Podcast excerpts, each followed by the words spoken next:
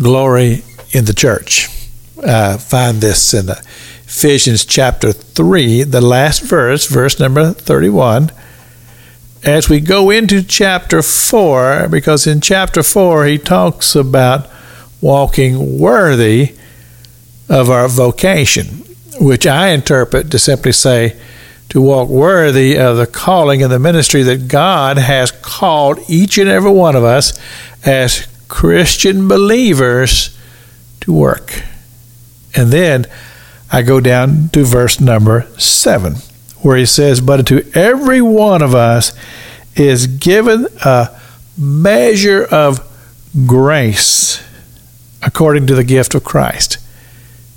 Again, tells me that God has not only called me, given me a vocation or a responsibility to follow through on as a Christian believer here in my walk here upon this earth, a part of the Great Commission of what Christ has called me to do to go to the world, preach the gospel, to be faithful to His Word, and that He's given me the grace to fulfill that mission. Now, I also understand that the measure of grace He has given us is fueled by the Holy Spirit. Because God has given us the Holy Spirit so that we might accomplish what God has called us to do.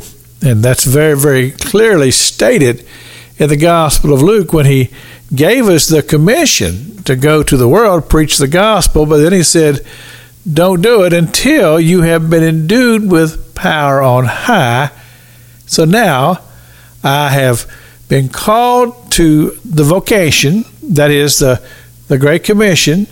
It's all to give glory in the church. In other words, that God would see receive the glory for anything that's accomplished through my efforts. Because you see, that would cause me to check myself that I would not become arrogant or boastful or proud or any of those things because I would understand that if there is anything to be gleaned from my efforts, it's all laid at the feet of Jesus because He's the one that's going to receive the glory and the praise for it. Because the truth of the matter is, I am not capable of these things outside of my relationship with Christ and understanding that Jesus, even when he talked about departing, and uh, he told the uh, uh, followers of his, his disciples, uh,